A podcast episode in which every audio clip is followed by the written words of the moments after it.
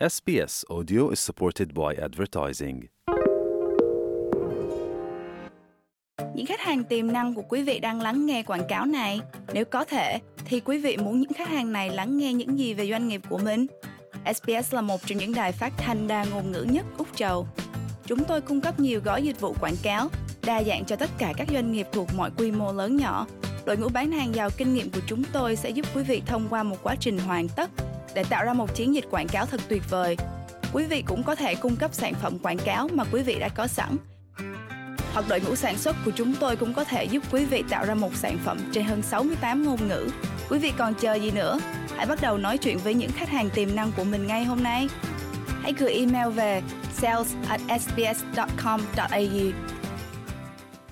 Nghi thức chào mừng đến với đất nước chỉ được thực hiện bởi những chủ nhân truyền thống. Họ là hậu duệ của những người thổ dân đã chăm sóc vùng đất Úc trước khi trở thành thuộc địa.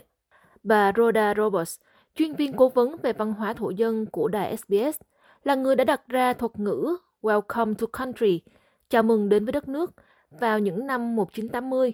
Đồng thời, bà cũng giúp phát triển các cách thức hiện đại để đưa ra thông điệp chào đón. Bà nói, nghi thức chào mừng đến với đất nước được thực hiện bởi những chủ nhân của vùng đất mà bạn đang ở đó hoặc bởi những người cao tuổi trong cộng đồng đó. Nghi thức chào mừng thường diễn ra dưới hình thức đọc diễn văn, nhảy múa hoặc nghi lễ đốt khói.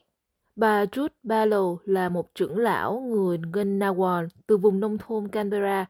Bà giáo dục mọi người về tầm quan trọng của nghi thức chào mừng đến với đất nước. Being welcome to country means that you are talking to your spiritual ancestors and you're saying just let this person come through. We trust that they're not going to. Thực hiện nghi thức này có nghĩa là bạn đang nói chuyện với tổ tiên thiêng liêng của mình và bạn đang nói xin hãy để người này đi qua. Chúng tôi tin tưởng rằng họ sẽ không làm hại vùng đất này nên xin cũng đừng làm hại họ.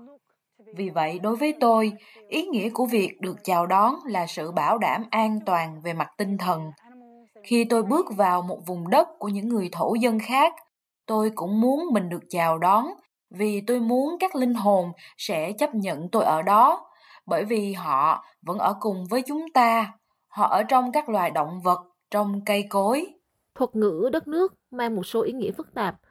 Nó được sử dụng để mô tả đất đai, dòng nước và bầu trời, nhưng nó cũng thể hiện ý tưởng về cuộc sống gia đình và sự kết nối, bà Barlow nói.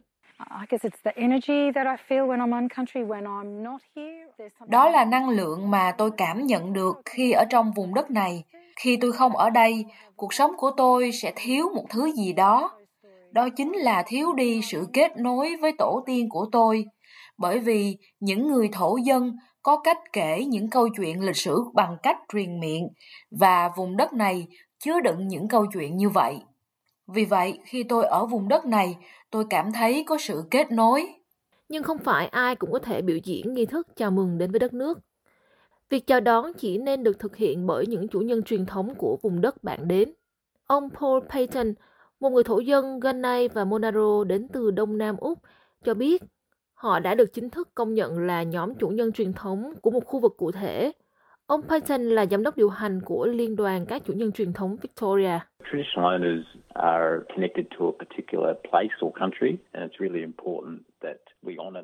Những chủ nhân truyền thống có sự kết nối với một địa điểm cụ thể và điều quan trọng là chúng ta cần tôn trọng sự kết nối đó và mối quan hệ mà người thổ dân có với mảnh đất đó hoặc với vùng đất văn hóa đó.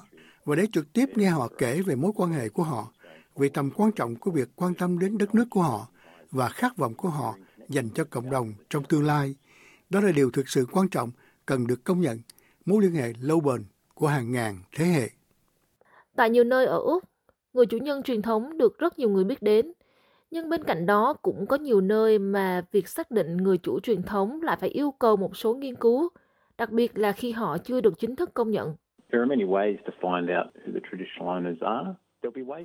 Có nhiều cách để tìm ra ai là chủ sở hữu truyền thống. Sẽ có nhiều cách để tìm hiểu thông qua các trang mạng, tổ chức chính phủ, hội đồng chính quyền địa phương tồn tại trên khắp nước Úc. Họ thường sẽ có những mối liên hệ với người chủ truyền thống. Việc liên hệ với hội đồng thổ dân địa phương hoặc các tổ chức y tế của thổ dân cũng là cách đi đúng hướng. Ngoài ra, bài diễn văn Acknowledgement of Country, lời biết ơn đất nước, là một bài phát biểu chào mừng quan trọng khác, thường được đọc ở đầu các cuộc họp và sự kiện. Tuy nhiên, như bà Rhoda Roberts giải thích, nó khác với nghi thức chào mừng đến với đất nước.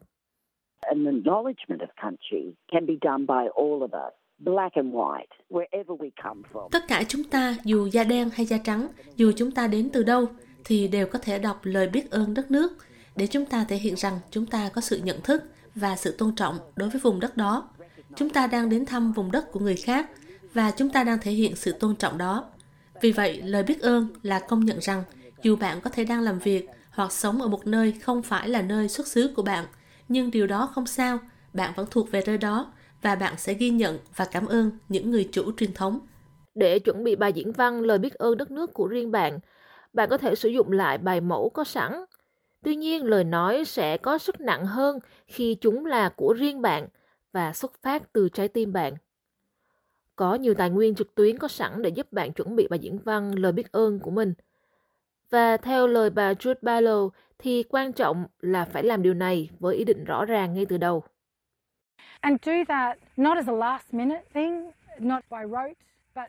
Và đừng làm điều này vào phút chót, không phải theo kiểu học vẹt, mà hãy lên kế hoạch thực sự như một phần của toàn bộ sự kiện và phải được lên kế hoạch từ đầu, bởi như thế mới thể hiện được sự tôn trọng. Phải để ý bao gồm tên vùng đất bạn đang có mặt và phải sử dụng tên truyền thống. Và luôn nêu tên những người chủ sở hữu truyền thống của vùng đất đó nếu họ được chính thức công nhận và bày tỏ sự kính trọng đối với những người lớn tuổi, những người trong quá khứ, hiện tại, những người mới xuất hiện. Carrie Lee Harding là trưởng nhóm bản địa của đài SBS. Bà nói,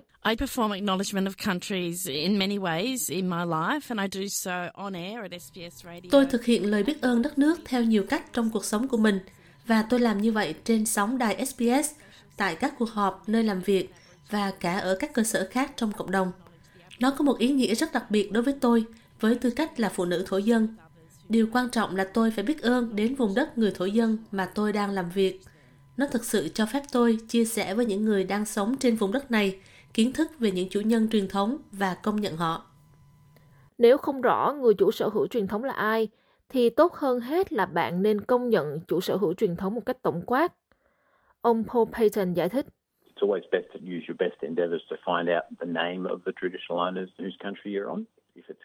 Tốt nhất, bạn nên cố gắng hết sức để tìm ra tên của những người chủ truyền thống của vùng đất mà bạn đang sinh sống.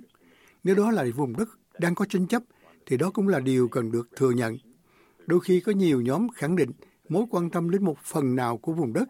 Nếu chưa có sự công nhận thông qua hệ thống công nhận chính thức, thì rất có thể đang có nhiều nhóm người quan tâm đến khu vực đó. Và lời cuối cùng, bà Carrie Lee Harding nói, điều đáng trân trọng nhất cần làm là hãy thử một lời biết ơn. Hãy tiếp tục và tích cực và thực hiện lời biết ơn đất nước, vì đó là một điều tích cực mà tôi nghĩ rằng tất cả chúng ta nên làm để bày tỏ sự kính trọng của chúng ta đối với những chủ nhân truyền thống của vùng đất đó.